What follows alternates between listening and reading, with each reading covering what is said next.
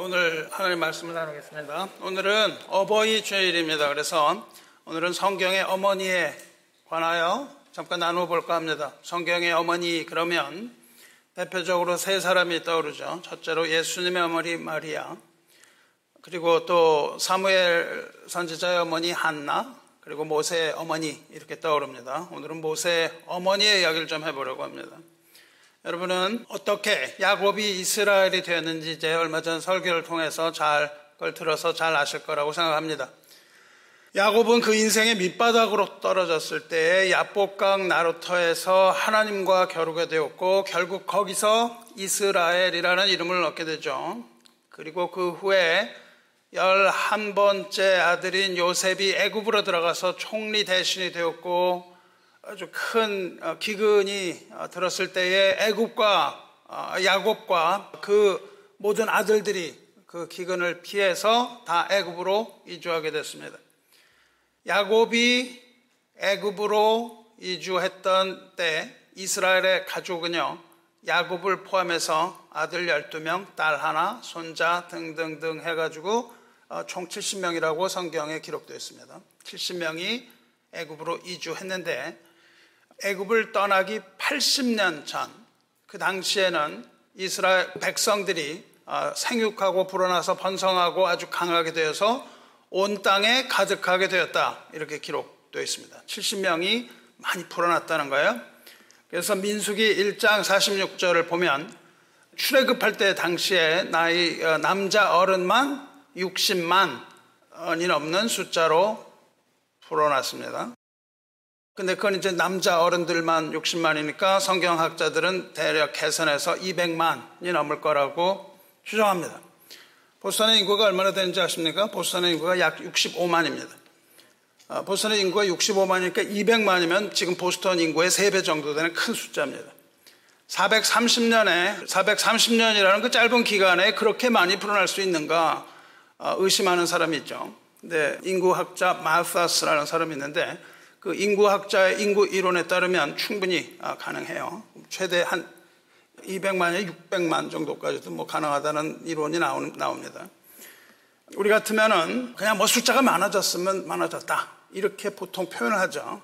현대인들. 저와 여러분처럼 이 서양 교육을 받은 사람들은 아, 숫자가 대단히 많아졌습니다. 이렇게 기록을 하는데 성경은 그렇게 기록하지 않습니다. 성경은 그렇게 읽으면 안 돼요.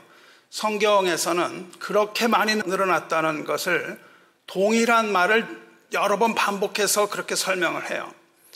그래서 그것을 여러 번 같은 단어를 반복해서 백성이 아주 크고 강성해졌다고 표현합니다. 이렇게 표현하죠. 이스라엘 자손은 생육하고 불어나 번성하고 매우 강하여. 어, 우리는 사 그러면은 뭐 죽을 사자라 그래서 피하는데 여기서 사라는 것은 아주 강조하는 숫자예요. 완벽하게 이야기하는 것을 네 번을 계속 이야기합니다. 그래서 여러분 성경을 읽으실 때 네 번씩 이걸 보는 것은 아주 강조하는 그런 히브리 문학 형식이라는 것을 아시고 성경을 읽다가 아주 짧게 네 번이 반복되든지 큰 덩어리로 네 번이 반복되면은 대단히 중요하다는 것을 알고 어, 그렇게 읽으시면 됩니다. 어쨌든 애굽으로 갔던 이민 1세대는 다 죽었습니다. 그리고 이제 2세대만 200만이 된 거예요. 그러니까 우리 여기 보스턴에 이민 온 사람들 다 죽었고, 우리 죽고 나서 2세들이 많이 늘어났다. 그런 뜻이죠.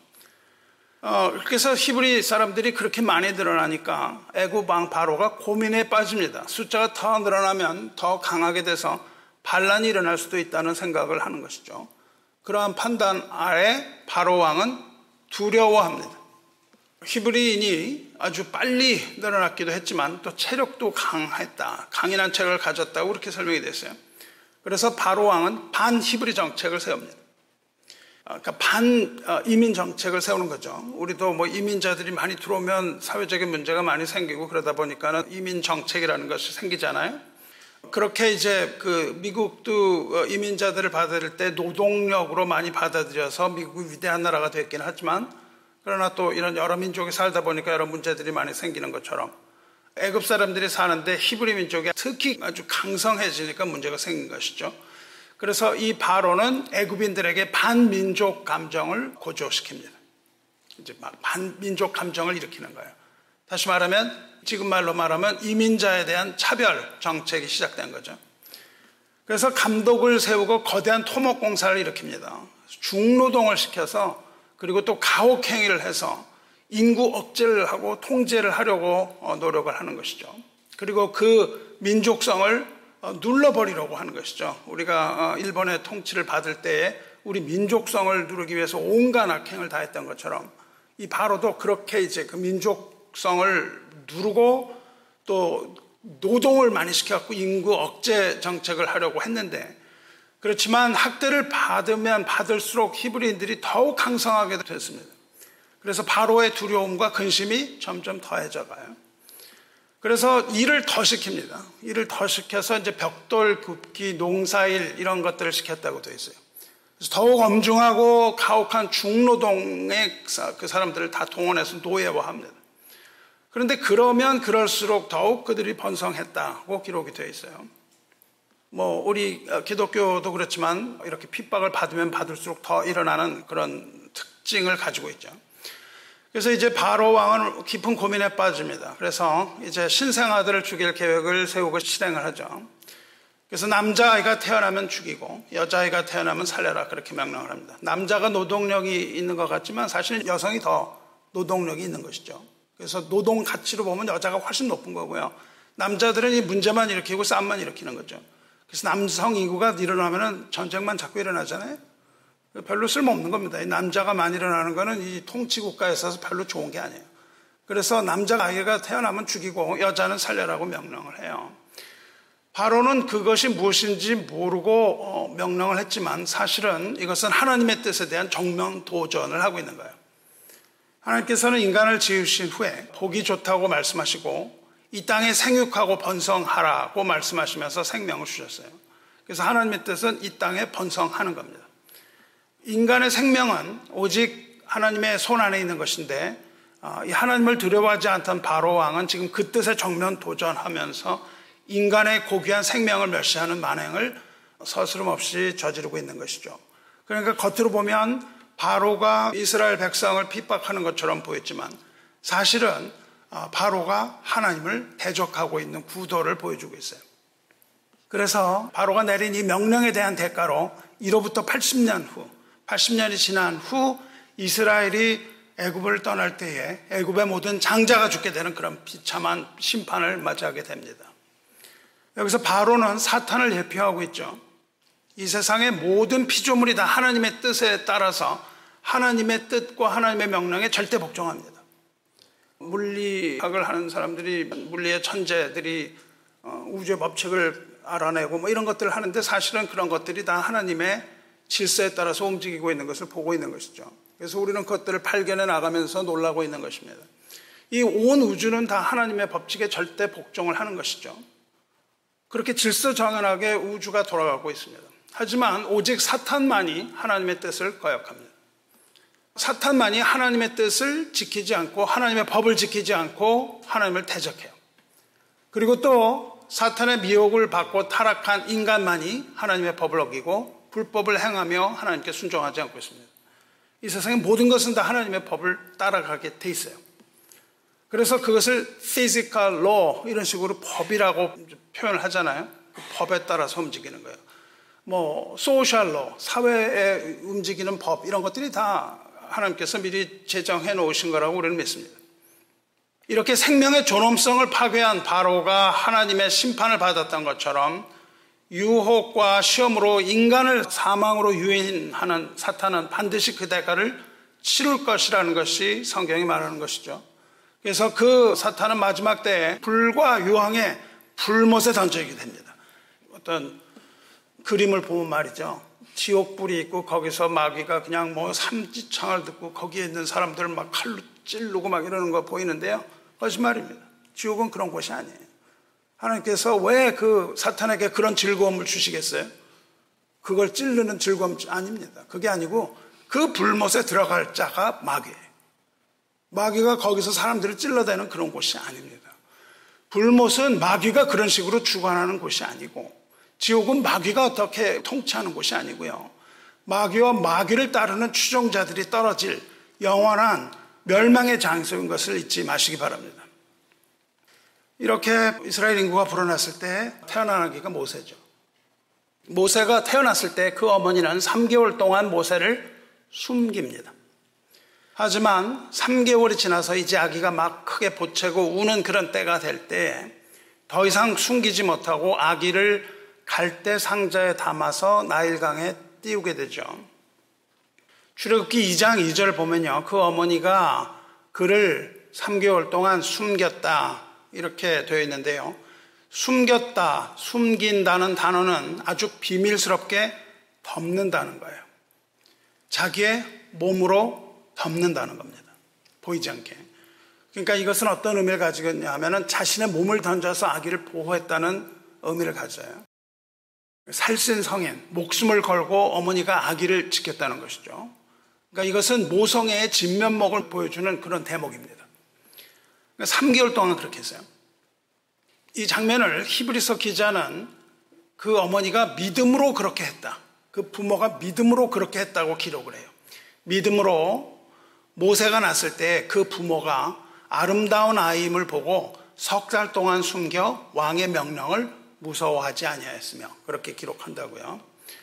모세의 어머니가 모세를 보호했던 것은 물론 모성애이기도 하지만 그보다는 모세의 어머니는 믿음으로 모세를 숨겼다고 해석하고 있는 거예요. 그렇게 숨겼던 것이 믿음이라는 겁니다.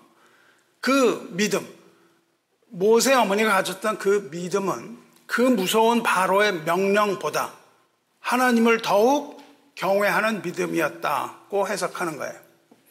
그런 면에서 모세 어머니는 아주 강인합니다. 모세 어머니는 강인해요. 인간적인 모성애뿐만 아니라 하나님을 두려워하는 믿음을 가진 히브리 여인이었다고 말하는 것이죠. 하지만 이제 석 달이 지나서 더 이상 숨길 수 없게 되었습니다. 그러자 이 어머니가 결단을 하죠. 어머니는 그 아기를 갈대 상자에 넣고 그 갈대 상자를 악어떼가 우글거리는 파도가 넘치는 데는 날강에 띄워 보냅니다. 이것은 한 면으로 보면 어, 바로의 명령을 순종한 것처럼 보여요. 왜냐하면 바로가 남자 아이여든 나일강에 던지라고 명령을 했거든요. 그러나 이 여인은 거기에 갈대 상자라고 하는 것에 넣어서 던집니다.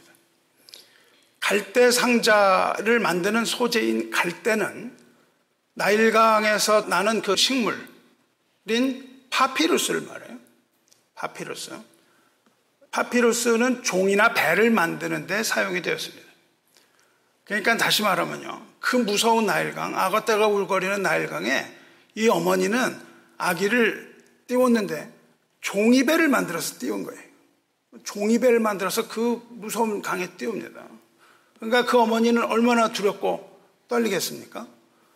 그 위태로운 모습을 여러분이 상상을 해보셔야 되는 거죠. 이 어머니가 그 강에 종이배를 아이를 종이배에 태워서 떠내버리는 그 갈대 상자, 종이배가 얼마나 버틸 수 있겠습니까? 그럼에도 불구하고 어머니는 갈대 상자를 물에 띄웁니다. 그래서 믿음이라고 말하죠. 그런데 띄우기 전에 그 바닥에 역청과 나무 진을 칠했다. 그렇게 되어 있어요.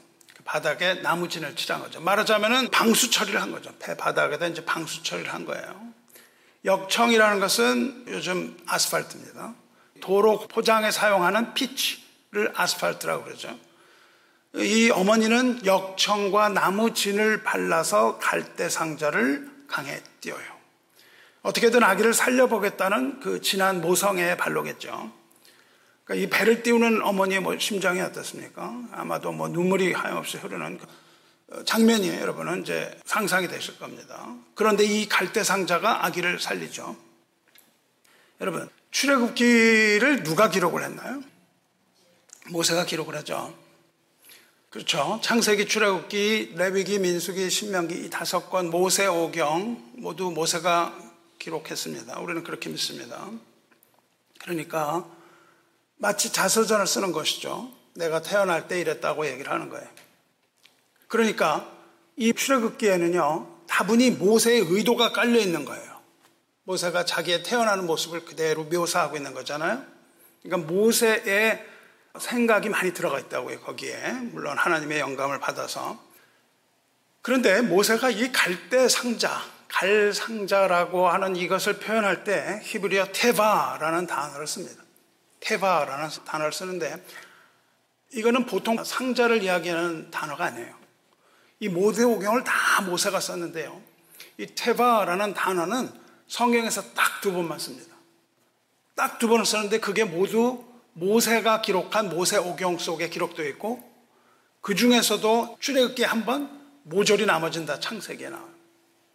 그러니까 성경에서는 두 가지의 상자만을 묘사하는 거예요. 이 테바라는 거는. 그 하나는 지금 아기 모세 자기가 담겼던 갈대 상자가 테바하고요. 또 하나는 노아의 방주를 얘기할 때 모조리 테바를 씁니다. 그러니까 노아의 방주와 아기를 담은 이 갈대 상자가 하나의 상자라는 뜻이에요. 그러니까 이 모세가 이것을 기록할 때 그 단어를 딱 쓴 의도를 여러분은 어, 알 수가 있어야 되는 겁니다. 그렇습니다. 노아의 방주는 무엇이죠? 물 위에 동동 떠서 그 어, 노아와 식구들을 죽음의 심판으로부터 건져낸 상자죠. 그래서 그걸 아크라고 그러죠. 노아스 아크. 모세가 담긴 갈대 상자 역시 죽음의 나일강에 동동 떠서 그 무서운 강물로부터 아기를 건져내는 거죠. 그래서 모세는 그 물로부터 구원을 받은 자인 거예요. 그래서 모세 이름은 물에서 건져낸 자입니다. 모세 이름의 뜻은 물에서 구원받은 사람이라는 뜻이에요. 노아가 방주를 만들었을 때 하나님께서 그 안팎에 역청을 칠하라고 말씀을 하세요. 그래서 노아의 방주 역시 안팎으로 역청이 칠해져 있는 거예요. 이 역청은 죽음의 물이, 심판의 물이 배 안으로 들어오지 못하게 하는 보호막이죠. 그래서 물은 그 안으로 침범하지 못합니다. 모세의 갈대 상자 역시 석청과 나무진으로 발라진 상자입니다. 그래서 죽음의 나일 강물이 그 안으로 들어올 수가 없습니다. 주 안에 사랑하는 성도 여러분, 우리가 교회 건물 보면 이게 방주 모양을 만드는 것이죠. 방주 모양의 디자인을 하고 있다고요. 그래서 옛 교회 건물은 방주 모양으로 디자인을 많이 했습니다. 교회 역시 구원의 방주라는 것을 잊지 마시기 바래요. 주님께서 백성을 구원하기 위하여 그 심판의 물로부터 구원하기 위하여 방주를 세우신 것과 다름없는 거예요.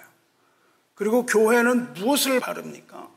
교회는 역청을 바르는 것이 아니라 예수 그리스도의 피, 어린 양의 피를 안팎으로 바르는 거예요.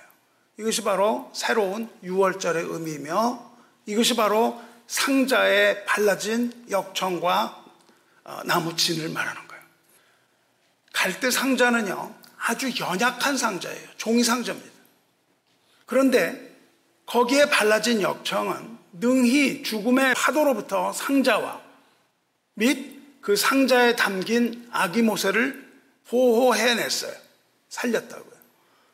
교회 역시 연약한 상자입니다. 아주 깨지기 쉬운 곳이 교회처럼 깨지기 쉬운 곳이 없죠. 이렇게 깨지기 쉬운 곳에 이 갈대 상자에 누가 타고 있냐면 모세가 타고 있어요. 모세는 나중에 얘기하겠지만 죄인입니다. 이 연약한 방주인 교회에 누가 타고 있습니까? 저와 여러분이 타고 있어요. 저와 여러분은 누굽니까? 의인이 아니요 죄인이며 병자들이에요. 이 배는 죄인과 병자들만 우글우글우글하게 타고 있는 겁니다. 풍파가 쉬지 않고 그 악어 같은 그 사탄이 갈대상대를 노렸던 것처럼 이 교회는 풍파가 쉬지 않고요. 악어와 같은 사탄이 매일매일 노리고 있는데 교회는 아주 연약한 존재이고 깨지기 쉬운 존재라는 거예요. 그런데 교회에 발라져 있는 것은 어린 양의 피입니다. 마귀가 교회 안으로 들어오려고 하지만 어린 양의 피를 보는 거예요. 그래서 패스 오버, 그 심판은 어린 양의 피를 보고 지나가게 되어 있는 겁니다. 교회는 하나님의 아들이신 주 예수 그리스도 십자가에 달려 죽으신 하나님의 어린 양의 피가 안팎으로 발라져 있기 때문에 사탄은 교회를 완전히 무너뜨릴 수 없습니다. 물론 여기저기 침범해서 교란하고 시험합니다. 하지만 참된 하나님의 교회와 그 참된 교회 안에 피에서 숨어 있는 하나님 백성의 생명에는 손을 대지 못합니다. 할렐루야. 사랑하는 성도 여러분. 모세 어머니는요, 그 피할 수 없는 불가항력적인 상황을 맞이했어요. 그래서 그 모세 어머니는요, 모세를 떠나보냅니다. 모세를 떠나보냈다는 것은 아기를 하나님의 손에 맡겼다는 것을 의미합니다. 성도 여러분, 우리는 뭐 여기 부모님들도 있고 뭐 자녀가 없는 사람이 있지만 부모는 다 있죠. 그렇죠? 우리는 언제나 부모 자녀의 관계는 가지고 있습니다. 그런데 우리가 부모들은요. 얼마나 오랫동안 자녀를 자기 그늘에 두고 싶어 하나요? 평생 두고 싶어. 때가 되면 모세 어머니가 모세를 떠나 보냈던 것처럼 우리들도 자식을 떠나 보낼 줄을 알아야 되는 겁니다. 하나님께서는요, 자식들에게 부모를 떠나라고 하셨고요. 부모는 자식을 보내라고 말씀하셨어요. 자식을 떠나보내지 못하고 붙들고 있음으로 발생하는 문제가 얼마나 많습니까? 그것도 모르는 부모가 대단히 많습니다. 자식은 보내야 합니다. 제이비어 돌란이라는 감독이 있는데요. 이 사람이 19살 때 캐나다 드라마를 만들었습니다. 제목이 뭐냐면 I killed my mother. 나는 나의 어머니를 죽였다. 그겁니다. 19살 때 감독하면서 이 사람이 직접 주인공으로 나와요. 아주 특이한 영화인데 이 주인공은요 어머니를 싫어합니다. 미워해요. 싫어하다 못해서 어머니를 증오합니다. 어머니가 하는 게 다 싫어요. 어머니가 먹는 것도 싫고 말하는 것도 싫고 어머니가 입는 옷도 싫고 뭐 하는 것마다 그냥 다 어머니를 싫어해요. 그리고 점점 점점 그 증오가 깊어져서요. 엄마가 악마다라고 이야기를 해요. 악마 같다 그러면서 혐오합니다. 그리고 어머니하고 얘기하는 건 마치 벽을 보고 얘기하는 것 같아. 그렇게 말합니다. 어머니와 소통은 되지 않고 엄마는 나를 억압하고 간섭만 할 뿐이야. 그렇게 말해요. 어떻습니까? 우리를 돌아볼 때 자녀와 소통을 잘 하면서 자녀의 마음을 알아주고 그렇게 합니까? 아니면은 소리 지르고 억압하고 간섭합니까? 전형적인 부모와 자식을 보는 것 같지 않습니까? 누구 입장에서? 자식의 입장에서. 부모는 그렇게 생각 안 하죠. 자식의 입장에서 그렇습니다. 우리 유스그룹 같은 데서요, 할 때 부모님들과 같이 무지 싫어합니다, 학생들. 부모님들과 같이 이런 거 싫어해요. 형, 누나, 이런 사람들이 해줘야지 부모님들하고 하는 거 싫어요. 이 주인공은 점점 점점 그것이 심해져서 마침내 어머니가 죽었으면 좋겠다. 이렇게 생각을 합니다. 그리고 막 수많은 불화가 있는데 마지막까지도 주인공은 어머니와 화해하지 못해요. 하지만 그는 그러한 가운데 자기가 또한 어머니를 사랑한다는 것을 알게 됩니다. 그 미움 가운데 어머니를 사랑한다는 걸 깨달아요. 그러니까 완전한 애증의 관계죠. 애증의 관계예요.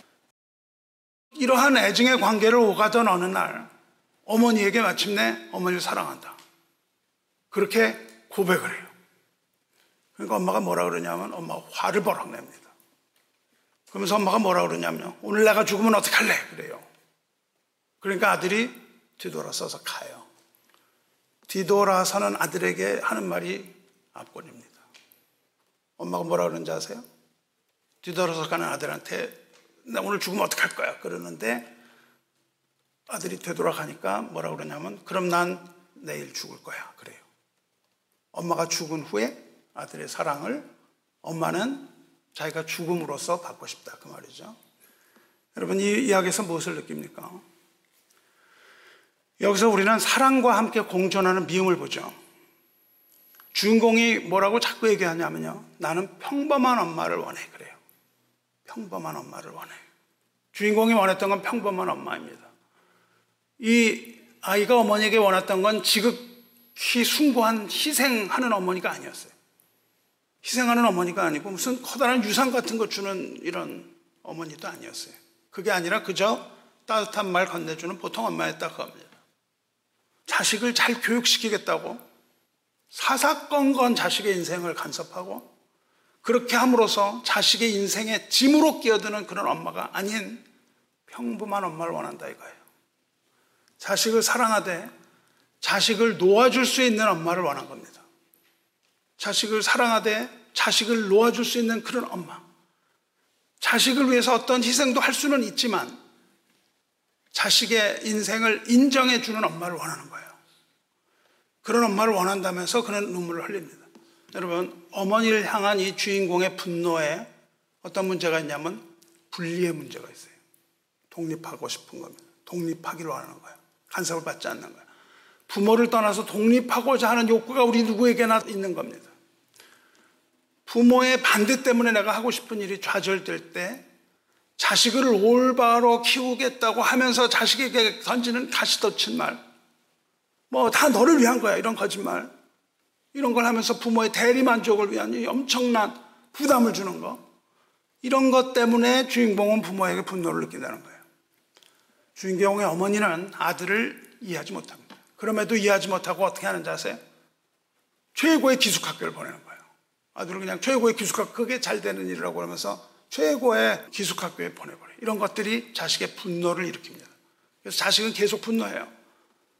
그런데 자식은 그렇게 분노하면서 독립하려고 하지만 또 분리하지 못합니다. 독립하지 못해요. 지긋지긋하게 여기지만 번번이 실패합니다. 속으로는 정말 분리되면 어떡하지 하는 두려움이 있는 거예요. 내가 떠나가고 싶은데 정말 떠나가면 어떡하지 하는 두려움이 있고 어머니를 떠나면 이제 사랑이 끊어지는 것 같은 마음이 있고 사랑하지 못하게 될 거라는 걸 느끼고요. 이 증오와 사랑이 쳇바퀴 돌듯이 고통을 주면서 부모와 자식 간에 왔다 갔다 하는 거예요. 이것이 바로 우리의 일반적인 아주 보편적인 부모와 자식의 관계인 것을 잘 보여주고 있습니다. 성도 여러분, 그리고 부모 여러분, 인간은 누구나 어머니 태 속에서 자라고 태어난 후에도 어머니 품 속에서 자랍니다. 어머니와 교감을 하는 거예요. 태어나면서 어머니와 교감하면서 사랑을 배우고 증오를 배우고 슬픔을 배우고 기쁨을 배우고 행복을 배우고 이런 모든 감정을 다 배웁니다. 그래서 우리가 의식적으로나 혹은 무의식적으로나 어머니 그리고 또 아버지 안에서 자신을 발견해 나가는 겁니다. 그리고 그 가운데 사랑과 미움이 싹트게 되는 것이죠. 어머니는 또 하나의 나입니다. 어머니는 또 하나의 내가 되고 그렇기 때문에 어머니를 사랑할 수밖에 없지만 또 어머니는 내가 아니기 때문에 증오가 또 함께 싹트는 것이죠. 이때가 바로 자식을 내보낼 때입니다. 그리고 이것이 바로 하나님 앞에서 자녀를 대하는 부모의 태도인 것이죠. 성도 여러분, 특히 어린아이를 키우는 성도 여러분, 아이를 보낼 준비를 해야 돼요. 아이를 보낼 준비를 지금부터 해야 됩니다. 아이를 낳았을 때부터 아이를 보낼 준비를 하셔야 돼요. 하나님의 뜻이 아닙니까? 아이는 부모가 키우는 것이 아니지 않습니까? 아이를 부모가 키운다고요? 천만의 말씀입니다. 우리가 해줄 수 있는 게 무엇이 있단 말입니까? 거의 없습니다. 아이를 위한다고요? 뭐가 아이를 위하는 겁니까? 아이를 위하는 것은 자신 없는 겁니다. 물론 어느 정도 육적이고 뭐 정신적인 교육 이런 거 해야겠지만 때가 되면 부모의 손을 떠나서 하나님의 손에 맡겨야 됩니다. 자식은 하나님이 키우시는 겁니다. 자식이 부모를 떠난다고 해서 그 관계가 끊어지는 것이 아니죠. 무조건적인 희생만이 자식을 사랑하는 방법은 아닙니다. 자식은 어머니와 다르지만 또한 어머니와 같다는 것을 우리는 알아야 되죠. 자식은 어머니가 아니라는 것, 이러한 모순을 이해해야 합니다. 그래야 부모와 자식이 분리와 연합의 관계에서 사랑으로 공존할 수 있는 거예요. 미움의 고리를 그래야 끊지 않겠습니까? 어떤 부모는 말이죠. 이렇게 보면은 도대체 누가 부모고 누가 자식인지 모르겠어요. 누가 부모고 누가 자식인지 모를 정도로 그런 어린 생각을 하는 사람이 있습니다. 뭐 제가 그렇다는 뜻입니다. 뭐 누가 부모인지 모르겠어요. 자녀들이 하는 말이 대부분 옳습니다. 근데 우리가 거기 욱박질러 버리면은 그 권위로서 자식을 욱박질러 버리면 자식은요 선생님한테서 배워온 거 옳은 소리만 하거든요. 근데 부모는 한번 소리 질러 버리면 주워 담질 못합니다. 우리는 어, 성숙한 부모가 되시기를 축원합니다. 교회에서도 아이를 낳기만 하면 그냥 아이한테 묶여버려요, 삶이. 쩔쩔맵니다. 그걸 우리가 뭐 다 해야 되는 것처럼 그러지 마시기 바랍니다. 자식을 왕자와 공주로 품 안에서 키우지 말고 하나님한테 맡겨야 됩니다. 온전히 자식을 나일강으로 던져야 됩니다. 나일강으로 던지면 하나님께서 하나님께 합당하게 키우세요. 그래야 거기서 그 아기는 성숙한 하나님의 자녀로 성숙할 것입니다. 요즘 자라는 아이들 보면요. A, B, C, D 똑같아요, 다. 왜냐하면 부모들이 똑같이 부모 품에서 키웠거든요. 우리 때 같은 때는 다 던져서 키운 게 많습니다. 어쩔 수 없이 던져진 게 많아요. 그러니까 별별 놈이 다 나오는 겁니다, 거기서는. 별별 사람이 다 나오는 거예요. 하나님이 키우시도록 우리는 던져야 됩니다.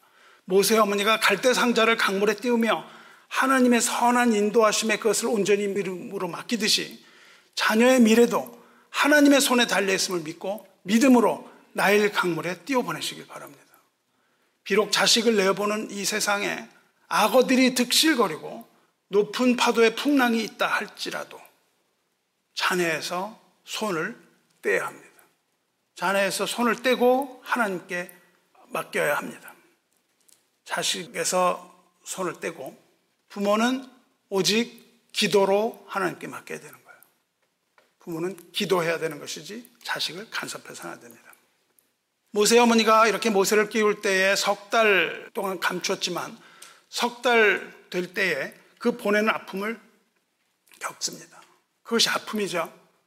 그 아픔 가운데 아기는 하나님의 손에 맡겨져서 성장을 합니다. 아기를 배에 띄워 보낸 후 그 누이 미리암이 걱정이 돼서 바닷가에 따라가죠. 강변에서 상자를 따라갑니다. 그리고 목욕하러 나왔다가 떠내려온 갈대 상자를 발견한 바로의 딸을 만나죠. 어쩌면 미리암이 그 상자를 그쪽으로 유인했을 수도 있습니다. 성경에 기록은 안 돼 있지만. 그 상자에서 아이를 꺼내니까 아이가 막 울어제껴요. 그러니까 바로의 딸은 이 아이가 히브리 사람의 아들이라는 것을 깨닫습니다. 하지만 바로의 딸은 우는 아이를 불쌍히 여겼다고 되어 있어요. 우는 아이를 불쌍히 여겨요. 바로의 딸이 불쌍히 여겼다고 되어 있는데 성경에서는 긍휼히 여겼다. 그렇게 했는데 그 긍휼은 하나님의 긍휼과 동일한 단어를 사용합니다. 모세가. 하나님의 마음을 품었다는 거예요. 그 바로의 딸이 하나님의 마음처럼 불쌍히 여겼다. 사랑하는 심정으로 하나님의 사랑으로 불쌍히 여겼다는 거예요. 이 바로의 딸은 히브리 아들을 죽이라는 아버지의 엄명을 알고 있었지만 아버지의 왕명을 거역합니다. 그래서 그 아이를 살리기로 하죠. 이때에 모세의 누나 미리암이 지혜롭게 한 가지를 제안합니다. 내가 가서 히브리 여인 중에서 유모를 불러다가 당신을 위하여 이야기를 젖먹이게 하리까. 그렇게 얘기해요. 미리암은 아기를 위해서가 아니고 당신을 위하여 그렇게 얘기해요. 미리암은 적당한 시간에 담대하게 나서서 아기에게 젖을 먹일 유모를 청구해요. 3개월밖에 안 됐으므로. 미리암은 자기 어머니 즉 모세의 생모를 데려오고 바로의 딸은 그 어머니를 유모 삼아서 아이를 모세의 생모에게 맡깁니다. 맡기면서 아이를 양육할 수고비까지 챙겨줘요. 당시에 히브리인들은 노예로서 힘든 노역에 시달리고 있었는데 모세 어머니는 아들을 살렸을 뿐만 아니라 넉넉한 급료까지 받으면서 자기 아들에게 젖을 물리면서 키울 수 있는 기회가 주어져요. 우리가 그렇게 믿음으로 강물에 던졌을 때 그 관계가 끊어져 버리는 것이 아닙니다. 오히려 더 안전하고 현명하고 지혜롭게 양육할 수 있는 기회가 점점 주어지는 것이죠. 그렇게 아이를 키웁니다. 생모가 키웠다고요. 그래갖고 아이가 자랐을 때 아들을 다시 보내요. 이번에는 나일강에 띄워 보내는 것이 아니라 애구방 바로의 딸에게 보냅니다. 바로의 딸은 아이에게 이름을 지어주는데 애굽 말로 모세라는 이름을 지어줍니다. 모세는 애굽 이름으로 모 우세스 즉 물에서 건져내다는 뜻이라고 아까 말씀드렸잖아요. 그것은 애굽의 언어로 그런데 히브리 단어로는 건져낸 자가 아니라 이끌어내는 자입니다. 그러니까 아이러니하게도 모세는 물에서 건짐을 받았을 뿐만 아니라 이스라엘 민족을 건져내는 자가 되는 거예요. 두 가지를 동시에 하는 겁니다. 그러니까 건져냄과 건짐이 같이 가는 거예요. 이스라엘 민족을 해방시키고 구원으로 이끌어낸 자라는 두 개의 의미를 동시에 가진 이름을 가진 모세가 되는 겁니다. 성도 여러분, 이 대목에서 이제 여러분 중에는 모세 어머니 이름을 아는 분들이 있을 겁니다. 지난주 성경 공부에 참석한 일들은 그 이름을 잘 알 거예요. 모세 어머니의 이름은 요게벳입니다. 요게벳. 근데 제가 여태까지 오늘 설교 시작하고 한 번도 요게벳이라는 얘기를 하지 않았어요. 쉽게 그냥 요게벳 그러면 될 텐데 왜 요게벳이라는 이름으로 부르지 않고 굳이 모세 어머니라고 불렀을까 궁금한 분 안 계십니까? 왜 그렇게 모세의 어머니, 모세의 어머니 그랬을까요? 왜 그랬을까요? 왜냐하면 출애굽기를 모세가 썼기 때문입니다. 모세 입장에서 이야기를 전하고 있어요. 자기의 자선을 합니다. 앞에서 말씀드렸지만 출애굽기는 모세가 기록했는데 출애굽기예요. 이 대목에서 모세가 자기 어머니 이름을 밝히지 않고 있다고요. 어머니가 요게벳이라는 얘기를 안 합니다. 모세 어머니 이름은 어디서 나오냐 하면 두 군데 나오는데 한참 뒤 6장에 나와요. 출애굽기 6장에 한 줄 나오고 민수기 26장 59절에 한 줄 나옵니다. 거기서도 어머니 그런 말을 하지 않고요. 이렇게 해요. 아버지 아브라함이 요게벳을 아내로 삼아서. 그러니까 아버지 이름이 아므람이라는 걸 알 수 있습니다. 아버지 아므람이 그러니까 아므람이라고 되어 있습니다. 아므람이 요게벳을 아내로 삼아서 맞아서 아론과 모세와 미리암을 낳았다. 이렇게 기록한다고요. 그런데 그 어머니 이름을 이야기하지 않는 이 모세가요. 출애굽기 1장 시작 부분에서 두 여인의 이름을 딱 밝히고 시작을 해요. 그 두 여인의 이름이 바로 오늘 설교 제목인 시프라와 푸아입니다. 두 여인의 이름이 나와요. 모세는 출애굽기를 어떻게 시작하냐면요. 이름이라는 단어를 가지고 시작을 해요. 이름이 그만큼 중요한 것을 이야기하고 있습니다. 출애굽기에서. 야곱과 함께 1절입니다. 출애굽기 1장 1절에 야곱과 함께 각각 자기 가족을 데리고 애굽에 이른 이스라엘 아들들의 이름은 이러하니 루벤과 시몬과 레위와 유다와 쭉쭉쭉 나오죠. 이름은 이러하니 그렇게 시작을 한다고요. 이름이 굉장히 중요하죠. 그러니까 그 1절을 보면요. 야곱이라는 이름과 이스라엘의 이름 두 이름이 나와요. 출애굽기가 야곱이라는 이름과 이스라엘이라는 이름으로 시작됩니다. 왜 야곱이고 왜 이스라엘인지 여러분 잘 아실 거라고 이제 생각을 합니다. 그런데 여기서 중요한 단어는요. 야곱이 아니라 야곱의 가족이에요. 그리고 이스라엘이라기보다는 이스라엘의 아들들입니다. 가족 아들들의 이름을 열거해요. 그래서 그 아이들 이름을 연거하는데 아들들의 이름을 열거하는 순서가 있습니다. 우리 같으면은 큰애, 둘째, 셋째 이렇게 기록을 할 것 같은데 나이 순이 아니라요. 어머니 순으로 기록을 합니다. 어머니의 지위에 따라서 아들들의 이름이 정해지는 거예요. 첫 부인인 레아의 아들들이 쫙 나오고요. 그 다음에 뭐 루벤, 시므온, 레위, 유다, 이사갈, 스불론 이런 아이들이 나오고 그 다음에 야곱이 자기가 사랑했던 라헬의 소생 요셉, 베나민 나오는데 요셉은 여기 빠집니다. 왜 빠지죠? 요셉은 먼저 왔거든요. 이들과 같이 오지 않았어요. 그래서 요셉은 빠지고 베냐민이 나옵니다. 그리고 여종 빌하의 아들 단, 나프달리, 그 다음에 또 다른 여종의 소생 갓, 아셀 이렇게 어머니에 따라서 순서가 정해지는 걸 봐요. 어머니가 얼마나 중요한가가 나타납니다. 모세가 의식적으로 순서를 매긴 거죠. 아주 고의적으로 순서를 매긴 겁니다. 그 아들들, 중요한 이스라엘의 아들들이 나오고 그 다음에 바로 나오는 두 여인이 있는데 그 여인이 시프라와 부하예요. 무진장 중요하다는 뜻입니다. 시프라와 부하가 아주 중요하다는 뜻이에요. 그리고 그 다음에 바로 왕이 나오는데 바로 왕의 이름 생략됩니다. 바로 왕의 이름이 안 나와요. 그냥 바로라고만 얘기해요. 역사 신학자들은 그 이름이 투트모스 1세다 이렇게 생각을 할 뿐입니다. 모세는 완전 무시해 버립니다. 그리고 이어서 바로 왕도 건너뛰고 십브라와 부아 이렇게 얘기를 해요. 아주 중요한 이름입니다. 그들이 누구 이길래 이토록 모세의 존중을 받고 이스라엘의 존중을 받을까요? 15절 보면 애굽 왕이 히브리 산파 시프라라 하는 사람과 부하라 하는 사람에게 말하며 이르되 너희는 히브리 여인을 위하여 해산을 도울 때 그 자리를 살펴서 아들이거든 그를 죽이고 딸이거든 살려두라. 이 두 사람이 바로 왕이 영아 살인을 명령했던 산파들입니다. 그러니까 산파가 이 두 사람만은 아니었겠죠. 그러니까 대단히 중요한 역할을 하는 사람이었겠죠. 아이들 다 죽이라 그랬는데 두 사람에게 명령을 했다고요. 그렇게 하라고. 당시에 산부인과가 있었던 것도 아니었는데 이 출산을 돕는 여인들이 있었다는 거죠. 그거를 산파라고 부릅니다. 바로 왕은 그들에게 명령하자 아들이면 죽이고 딸이면 살리라. 근데 17절 보면 그러나 산파들이 하나님을 두려워하여 애구방의 명령을 어기고 남자아이들을 살린지라. 하지만 산파들은 하나님을 두려워했다는 겁니다. 그래서 이 두 여자는 애구방의 명령을 어기고 남자아이들을 살립니다. 애굽에서 왕의 명령은 국법이에요. 왕명을 어긴 자는 반역죄를 저지르는 겁니다. 그리고 반역죄에 대한 대가는 사형입니다. 그럼에도 불구하고 산파들은 인간인 바로 왕보다 하나님을 더 두려워했다는 거예요.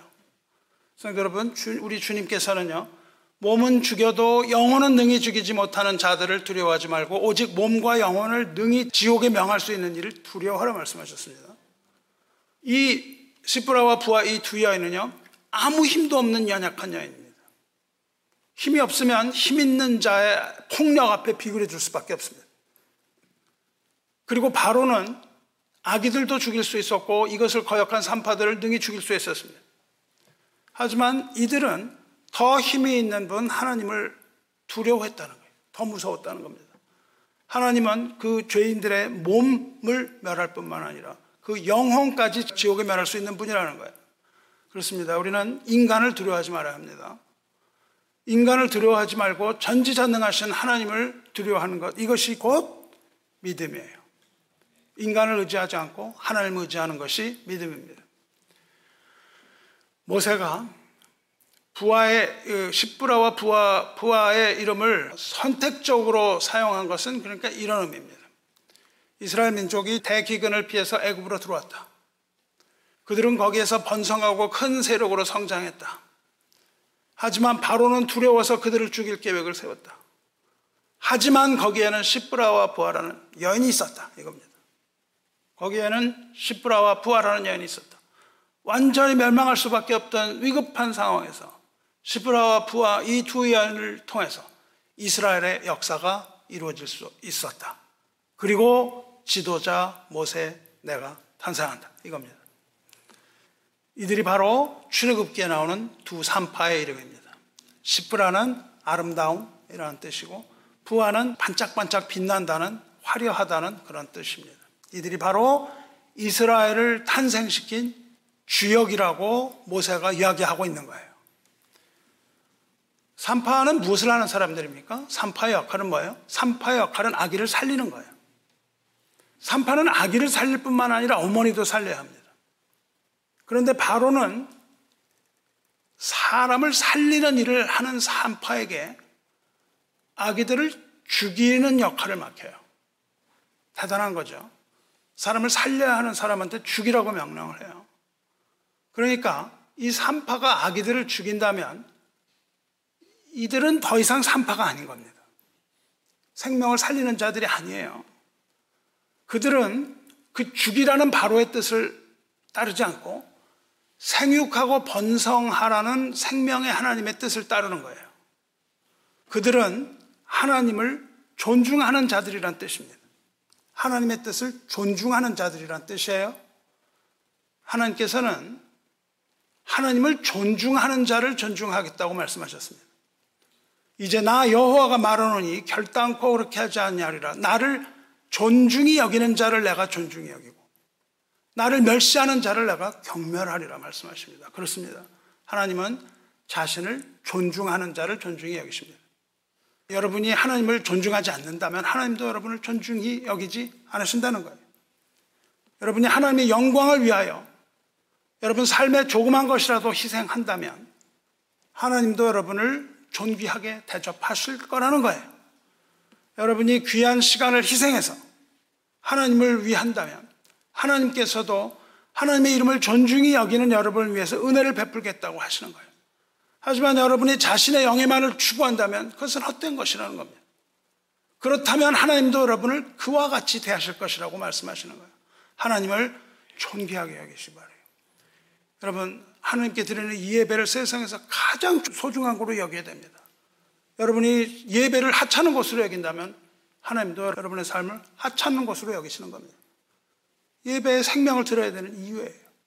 가장 소중히 여기는 것, 내가 존중히 여기는 것이 하나님이라는 거예요. 하나님의 일을 하는 것을 가장 귀한 것으로 여겨야 됩니다. 하나님의 영광을 위해서 일하는 것을 가장 귀한 것으로 여겨야 된다는 거예요. 여러분 자신이 누구인지 알아야 합니다. 자신이 누구인지 알고 그 다음에 자기의 정체성을 세워야 되는 거예요. 내가 누구인지 알아야 합니다. 누구인지 모르면 내가 정체성을 알 수 없어요. 그래서 내가 누구인지 알고 내가 해야 할 일이 무엇인지를 안 후에 자기의 정체성에 따라서 그 일을 해야 되는 거예요. 사람을 살려야 되는 사람은 사람을 살려야 됩니다. 의사는 사람을 살려야 되는데 의사가 사람을 죽이면 되겠습니까? 자기의 정체성을 알아야 그것을 하는 것이죠. 시프라와 부와 두 사람은 자기 자신의 정체성을 분명히 한 겁니다. 사람 생명을 살려야 되는 것이 자기의 할 일이라는 걸 안 거예요. 그들의 정체성이라는 것은 생명을 살리는 일이었죠. 근데 아기를 죽인다는 것은 그들의 정체성 자체를 무너뜨리는 겁니다. 결코 해서는 안 되는 일인 것입니다. 그래서 그들은 바로를 두려워하지 않고 아기들을 살리는 것을 선택합니다. 바로를 거역하면서 살리는 일, 그리고 아기들을 죽이는 일, 둘 중에서 살리는 일을 선택을 한다고요. 자녀 출산을 위해서 어머니가 되게 하는 그 모정천리 여정, 그 여정에 이십부라와 부하가 동참하는 겁니다. 그 자녀를 가진 어머니들의 삶과 자기를 동일시하는 거예요. 그래서 그 어, 모정천리 여기에 여정에 동참한 두 여인이 이 삼파 십부라와 부하라는 겁니다. 이 삼파들의 선택은 하나님을 경외하는 거였어요. 성도 여러분, 우리는 누굽니까? 우리는 누구죠? 우리는 누구를 죽이라는 소명을 받았습니까? 여러분 누구 죽이라는 소명 받으셨어요? 아니죠. 성도는 어떤 소명을 받았습니까? 생명을 구하라는 사명을 받았습니다. 영혼을 구하라는 소명을 받았어요. 사랑과 복음의 능력으로 생명을 구하라는 사명을 받은 자들입니다. 만일 우리가 생명을 살리는 복음을 전하는 것이 아니라 사람을 죽이는 시기와 질투와 분쟁과 미움 이런 것들을 일관한다면 그것은 하나님의 뜻에 정명 도전하는 것이라고요. 바로 왕의 명령을 듣는 겁니다. 하나님의 뜻은 무엇입니까? 예수를 믿는 자들로 하여금 구원을 얻게 하심이잖아요. 미움과 다툼을 버리고 복음의 능력으로 사람의 영혼을 살리는 일에 자기 자신을 희생하고 하나님 뜻에 따라서 하나님께 충성하시기 바랍니다. 그렇다면 분명한 하나님의 은총이 있을 겁니다. 그래서 그 은총은 20절에 나타나죠. 하나님이 그 산파들에게 은혜를 베푸시니 그 백성은 번성하고 매우 강해지니라. 하나님께서는 바로의 뜻이 아니라 하나님의 뜻을 따른 산파들에게 은혜를 베푸셨을 뿐만 아니라 그들을 통해서 일하심으로 백성은 더욱더 번성하고 강해졌다는 겁니다. 22절 보시면 그 산파들은 하나님을 경외하였으므로 두려워했으므로 하나님이 그들의 집안을 흥왕하게 하신지라 이렇게 됐습니다. 산파들이 하나님을 경외하고 하나님의 뜻을 따른 결과는 집안이 흥왕하게 된 거예요. 그런데 번역이 좀 분명하지 않은데 이것을 직역하면 이렇습니다. 그 산파들이 하나님을 경외하였으므로 하나님께서는 그들에게 집을 만들어 주셨다. 이런 뜻입니다.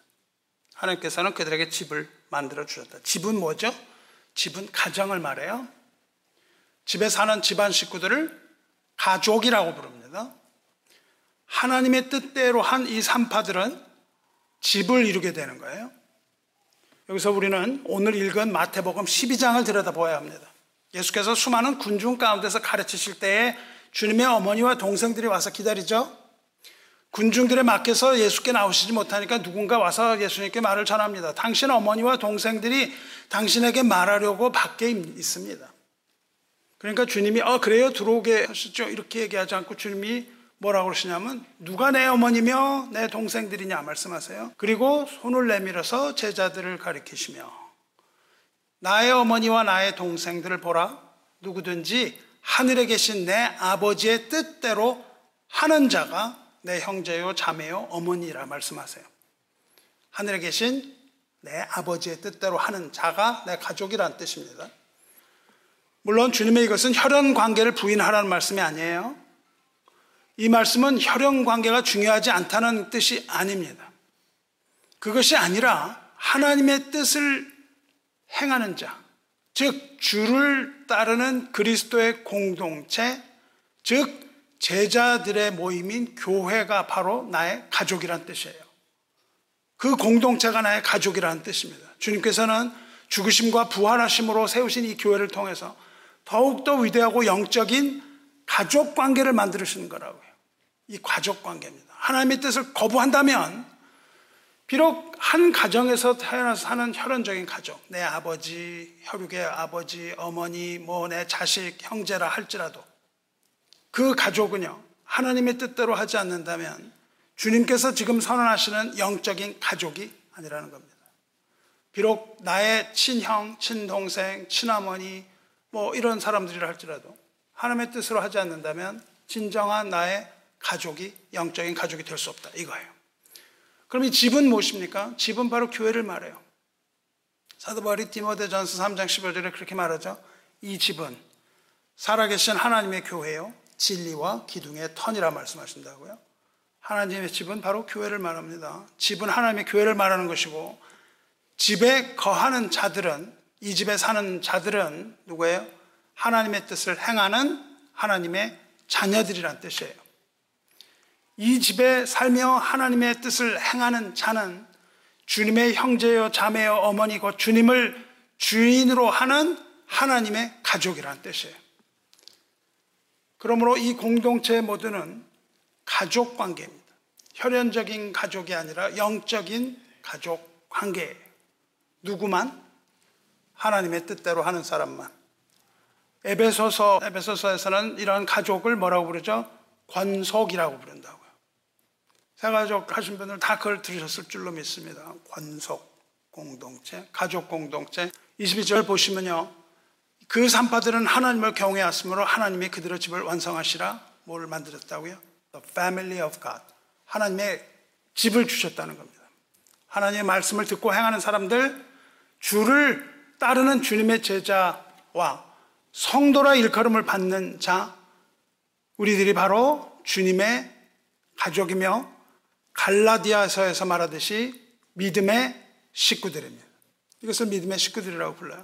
하나님의 뜻은 주님의 뜻을 따르는 하나님의 권속, 즉 하나님 백성들의 화목이고 형제 사랑입니다. 이제 우리가 예배 마치고 나갈 때 우리 주일학교 아이들이 매년 그랬던 것처럼 그들이 만든 꽃과 선물 하나씩 드릴 텐데 부모님들만 드리는 게 아니라 모조리 다 드릴 거예요.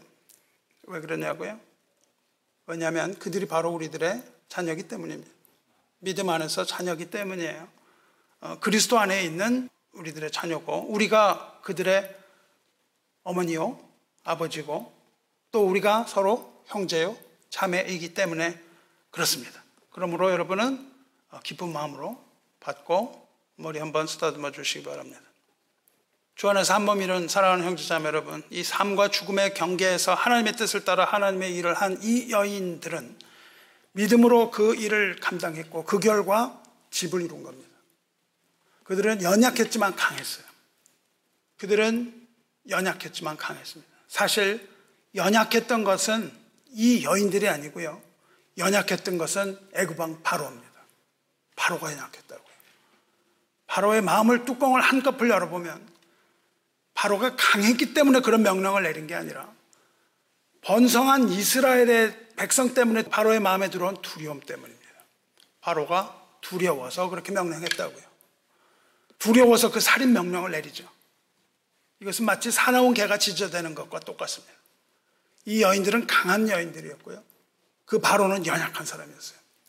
진정으로 강했던 것은 이 이야기들에서 진정으로 강했던 것은 어머니 요게벳이었고 이 산파들이었고 또 거기서 지혜롭고 아름다운 일을 한 것은 모세의 누이 미리암과 또 바로의 딸이었습니다. 하나같이 여자, 약간 유감입니다만은 다 하나같이 연약한 자들이죠. 그렇지만 하나님을 경외하고 하나님의 뜻대로 행함으로 마침내 강인 하나님을 보이고 그 강인한 모성애로서 모세를 낳고 보호하고 양육하여 이스라엘의 집을 세운 겁니다. 그 이스라엘의 집이 바로 하나님의 자녀들이에요. 그들이 없었다면 우리도 없는 겁니다. 그런데 이와 비슷한 일이 그 후에 다시 일어나죠. 반복되죠. 주님이 탄생하시던 날 동일한 일이 반복됩니다. 시브라와 부하와 요게벳, 미리암, 바로의 딸이 그 당시에 있었던 것처럼 하나님께서는 예수님의 어머니 마리아와 요셉을 통해서 아기 예수를 보호하십니다. 자식을 살리는 것은 어머니입니다. 육신의 어머니는 육적인 자신을 살리겠지만 영혼의 어머니는요, 영을 살려요. 영혼의 어머니는 하나님의 뜻대로 하는 사람입니다. 시브라와 부하는 아이들을 태어나게 한 진정한 어머니 중에 어머니가 아니겠습니까?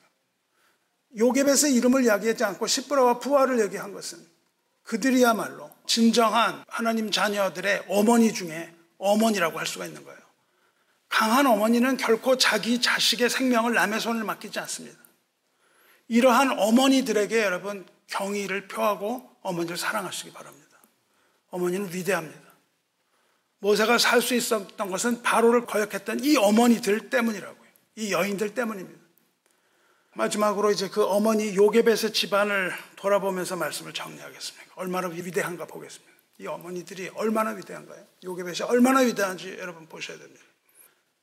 얼마나 위대하죠? 대단히 위대하죠. 아시는 것처럼 모세의 형이 누굽니까? 아론입니다.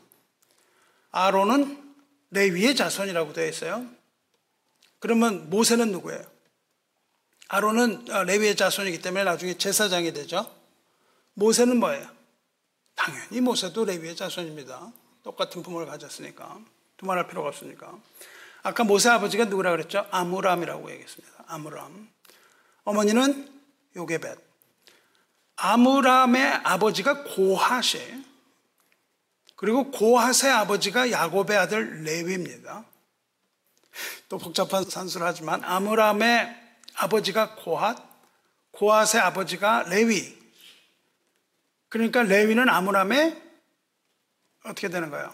할아버지인가요? 맞아요? 할아버지입니다. 근데 여기서 아주 재밌는 걸 발견합니다. 민수기에 모세가 자기 어머니 족벌 써놓잖아요? 이렇게 써 있습니다. 아므람의 처의 이름은 요게벳이니 레위의 딸이요. 요게벳이 누구라고요? 레위의 딸.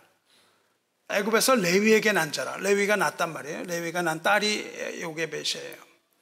그가 아므람에게서 아론과 모세와 그의 누이 미리암을 낳았고 이래요.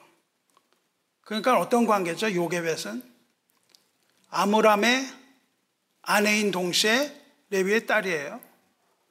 근데 아므람의 할아버지가 레위예요. 그 어떻게 되는 거예요? 계산할 수 있어요? 요새 그냥 뭐 촌수 따지기도 힘든데 뭐 이거 뭐 성경 촌수까지도 이렇게 따지니까 좀 여러분한테 너무 부담이 되겠지만 촌수가 어떻게 된 거예요? 모세의 아버지 아므람은 자기 할아버지 딸과 결혼했다는 거예요. 할아버지 딸이니까 어떤 관계입니까? 촌수로 고모예요. 모세 아버지는요 자기 고모하고 결혼했다고요. 이것은 근친상간도 아주 심한 수준이죠. 그야말로 그냥 막대 먹은 콩가루 집안이 아니겠습니까? 고모하고 결혼을 해서 레위는 어떤 사람인가요? 레위는요, 야곱이 죽을 때 아들들을 축복하잖아요. 야곱은 레위하고 형 시몬, 바로 위에 그 시몬을 저주하고 죽습니다. 저주하고 죽어요. 왜냐하면요, 레위와 그 형 시몬, 이렇게 형제들이 있었는데 그 중에 막내딸이 있었어요. 자기 막내딸을 세겜이라는 사람이 강간합니다. 그러니까 야곱과 레아 사이에 낳은 그 유일한 막내딸, 사랑하는 막내 동생 디나가 이방인에게 강간을 당하자 오빠 시몬과 레이가 복수를 한다고요. 복수를 하는데 아주 비열한 방법으로 복수를 합니다. 그리고 아주 비열할 뿐만 아니라 아주 잔인하게 그 부족 전체를 그냥 칼로 다 거짓말하고 그리고 칼로 도륙을 하고 재물을 빻고 아내들을 그냥 수, 수, 백 배로 그 강탈을 해요. 그러자 야곱은 죽으면서 유언을 하는데 이들을 저주하고 죽습니다. 그 두 아들이 그렇게 폭력을 행사하고 했던 것을 저주해요. 그들의 칼은 폭력의 도구다. 이렇게 말하면서 너희들은 나의 집회에 들어오지 못하리라. 그렇게 저주해요. 이 저주는 끝까지 가다가 나중에 금송아지 사건 때 저주가 풀리고 레위 자손이 대제사장 직분을 맡게 되는 일이 있지만 이들은 기업을 얻지 못합니다. 레위인이 기업을 얻지 못했던 것은 야곱의 저주 때문입니다. 무슨 뭐 레위 뭐 굉장히 좋은 것처럼 제사장의 직분을 맡아 이게 아니고 너무 잔인한 자였다고요. 그래서 회중에 들어오지 못하고 너희가 기업을 받지 못할 것이다. 야곱이 저주한 것에 따라서 레위인들은 기업을 받지 못해요. 그래서 다른 형제들한테 얹혀 산다고요. 그러니까 모세 집안은 뭐예요? 망나니 집안인 겁니다. 망나니 집안 것을 스스럼 없이 얘기하고 있죠, 모세가. 자기 얘기를 막 해요. 그래서 아마 처음에 이름을 밝히지 않았는지도 모르겠지만, 어쨌든 그 나중에 설명을 해요. 이 모세의 족보와 비슷한 집이 또 있는데, 그 집이 누굽니까? 예수님의 족보입니다. 예수님의 족보는 누구의 족보죠? 유다의 족보예요. 유다는 아주 축복을 받죠. 야곱의 축복을 받고 유다는 아주 강하고 성실해요. 사자 새끼라고까지 합니다. 그런데 유다는 동생 요셉을 팔았던 장본입니다. 아주 그냥 이 죄악의 집안들이에요. 마태복음 1장을 딱 열면 우리가 족보가 나오는데 이 족보는 아브라함과 다윗의 족보라 이러고 시작을 해요. 마태의 족보는 다윗이다, 다윗이다, 다윗이다, 다윗이다 계속 얘기를 하고 있다고요. 다윗에 관하여 계속 얘기를 해요. 이게 다윗이라는 뜻을 얘기하고 있어요. 마태복음을 잘 읽으면 히브리식적으로 읽으면 이게 다 다윗의 어, 후손이라는 얘기를 하고 있습니다. 그런데 거기에 네 명의 여인이 나오죠. 족보에는 여인의 이름을 집어넣지 않는데 여기에 네 명의 여인을 집어넣어요. 그건 특별한 의미가 있다는 거예요. 마태복음 예수님의 족보에 나오는 여인은 다말과 라합과 룩과 우리아의 아내 바세바입니다. 이들 다 모두가 죄인이라는 뜻이에요. 다말은 유다의 며느리인데 유다와 동침하는 근친 상관. 라합은 기생 창녀였죠. 롯은 죄인만도 못하게 여겼던 올 때 갈 데 없는 이방 여인. 바세바는 이름을 쓰지 않습니다. 바세바는 이름을 쓰지 않고 우리아의 아내라고 불러요. 왜냐하면 다윗이 그 훌륭한 다윗이 간음을 하고 바세바를 빼앗을 때에 그 남편인 우리아를 죽이죠. 음모를 꾸면서 죽입니다. 그러니까 다윗은 누구입니까? 죄인입니다. 다 죄인이에요. 거기 나오는 모두가 다 죄인이에요. 그러니까 마태복음에서 얘기하는 마태복음의 족보는 예수님의 조상은 죄인들이더라. 그겁니다. 모두 다 죄인이에요. 성도 여러분, 성경에 나오는 수많은 위대한 인물의 집을 돌아보면 다 이런 거예요. 모두가 죄인이요, 모두가 병자 같은 집안입니다. 아브라함은 아내 사라를 누이라고 속였죠. 다윗은 간음죄, 살인죄. 모세는 뭐예요? 근친 상관의 결과. 결과물이 고모와의 근친 상관의 결과물이 모세예요. 뭘 말하고 있습니까? 여러분에게 이것은 무엇을 말하죠? 저에게 있어서 이것은 성경이 조작된 책이 아니라는 확실한 근거입니다. 확실한 증거예요. 어떤 교주가 문선명이 자기를 주인공으로 해서 경전 만든다면 이런 걸 다 넣겠습니까? 어, 뭐 거북한 내용, 부도덕한 내용, 뭐 이런 거 다 삭제하고 다 미화해서 거룩하게 쓰지 않겠습니까? 근데 성경은 뭘 얘기하죠? 그 모든 더러움을 다 의도적으로 드러내고 있다고요. 그러니까 무엇을 얘기하는 겁니까? 이 모든 죄인들이 다 구원자를 필요로 한다는 겁니다. 예수께서는 이 더러운 죄인과 병자들의 집에서 인간의 모습으로 태어나신다고요. 그리고 그들을 구원하십니다. 다시 말하면 주님께서 이 세상에 오신 이유는 의인을 부르러 온 것이 아니라 죄인을 불러서 회개하게 하시고 건강한 사람을 부르시는 것이 아니라 병자를 불러서 치유하기 위함입니다. 그러므로 저와 여러분은 의인이 아니고 죄인이고 병자들이라는 겁니다. 이것을 우리는 고백할 수 있어야 되고 이것을 알아야 돼요. 여러분 옆에 있는 분이 뭘 잘못하죠? 왜 그래요? 죄인이기 때문에 그래요. 의인들이 모여 있는 곳이 교회가 아닙니다. 교회는 어떤 곳이에요? 죄인이 있어요. 그러나 자기가 죄인이라고 고백하는 죄인입니다. 그 뿐이에요. 그러므로 그 누구라 해도 아무리 위대한 성경의 인물이라 할지라도 스스로 구원하지 못한다는 것을 이야기하고 있습니다. 스스로 구원하지 못하고 반드시 구원자 예수 그리스도가 필요하다는 사실이 성경이 말하는 거예요. 이 모세와 시브라와 부하와 이 모든 사람들이 다 누구를 필요로 해요? 예수를 필요로 하는 것이고 그 예수가 태어나기 위한 모든 세팅이 바로 이 성경이 얘기를 하고 있는 것입니다. 오늘 우리는 어머니에 대해서 어, 살펴봤어요. 그리고 바로의 엄명을 거스른 이 여인들, 죄인이지만 바로의 명령을 거스르는 사람들, 요게베 미리암 그리고 바로의 딸 그리고 모세가 가장 중요하게 여겼던 두 여인 시프라와 부하에 대해서 돌아봤습니다. 이들이 아무리 훌륭한 신앙이라 할지라도 거기에는 또 다른 결론이 있는 겁니다. 이들이 훌륭한 신앙인이었으면 주의 이의가 없습니다. 뭐 그런 설교도 뭐 이해가 없습니다. 이들의 용기도 칭찬합니다. 그들의 모성의 지혜 칭찬에 맞지 않습니다. 세상에서 가장 위대한 것이 어머니의 사랑 맞습니다. 하지만 이들 모두가 다 연약한 죄인이라는 사실을 잊어서는 안 됩니다.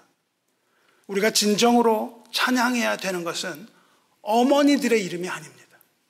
진정으로 찬양해야 되는 것은 어머니의 이름이 아니라 이 모든 일을 다 진행하신 하나님의 이름이라는 사실을 잊지 말아야 합니다. 이 모든 뒤에서 하나님을 발견해야만 하는 것이에요. 이들 모두가 다 그렇게 위대하게 될 수 있었던 것은 오직 하나님께서 함께 하셨기 때문이에요. 모세가 그토록 위대한 일을 했던 것도 하나님이 함께 하셨기 때문입니다. 그리고 그 하나님이 바로 우리 아버지라는 사실입니다.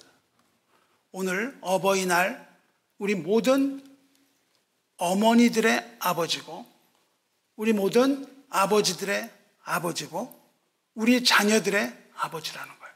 그래서 우리는 우리의 아버지이신 하나님의 이름을 소리 높여 찬양하는 겁니다. 말씀 마치도록 하겠습니다. 시프라와 부하는 바로의 뜻에 저항했어요. 그리고 하나님의 뜻을 따라서 이 삶과 죽음의 위태한 기로에서 하나님을 존귀하게 여김으로 생명을 구하는 일을 선택한 후에 하나님의 은총을 받은 진정한 하나님의 사람들입니다. 이들이야말로 가장 연약하지만 가장 강한 자들이며 이들이야말로 바로 어머니 중에 어머니라는 거예요. 위대하신 하나님은 그의 뜻대로 행하는 자들을 모아서 자녀를 삼으시고 집을 세우셨어요. 자기의 백성을 세우시고 하나님의 공동체, 우리 공동체를 세우셨다는 거예요. 그리고 그 아이들을 살리시고 이스라엘을 살리신 것처럼 예수 믿는 자들을 죽음에서 살리시고 살리실 뿐만 아니라 영원한 생명을 주셨다는 겁니다. 하나님의 이름을 찬양합니다. 할렐루야. 이것이 바로 이 어버이날에 우리가 받는 하나님의 말씀입니다. 이것을 우리의 마음에 세우고 우리가 영적인 부모가 되고 영적인 자녀가 되시기 바랍니다.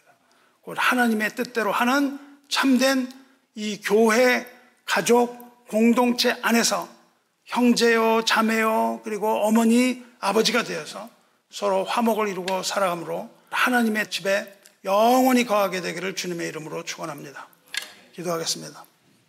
자비로우시며 은혜로우신 하나님 아버지, 오늘 아버지 날을 맞이하여 진정한 부모이시며 이 집의 주인이신 하나님 앞에 나온 우리 자녀들의 마음 가운데 들어오셔서 우리를 축복하여 주시고 우리가 어머니의 사랑을 느끼는 것처럼 하나님 아버지의 사랑을 우리 마음 속에 부으셔서 하나님이 우리의 참 아버지 되심을 보이시옵소서.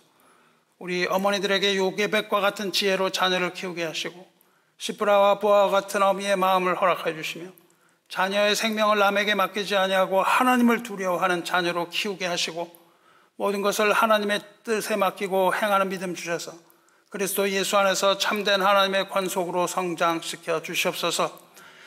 자녀를 사랑하는 부모의 마음을 헤아려 주셔서 부모의 마음을 아프게 하는 일 없게 하여 주시옵소서. 주님의 피로 세우신 이 가족 공동체가 아버지의 집에 거하기 원하오니 은총 베푸셔서 서로 화목하며 하나 되는 온유하고 겸손한 마음으로 아버지의 뜻을 따라 주 안에서 한 가족 된 형제와 자매와 어머니와 아버지로 섬기게 하여 주시옵소서. 비록 우리 교회가 죄인들과 병자들로 가득하나 아버지의 긍휼하심을 따라 주님을 사랑하오니 연약한 우리를 붙들어 주시고 오직 하나님만을 사랑하며 하나님 편에 서서 하나님만을 섬기는 아름다운 공동체로 다듬어 주시옵소서.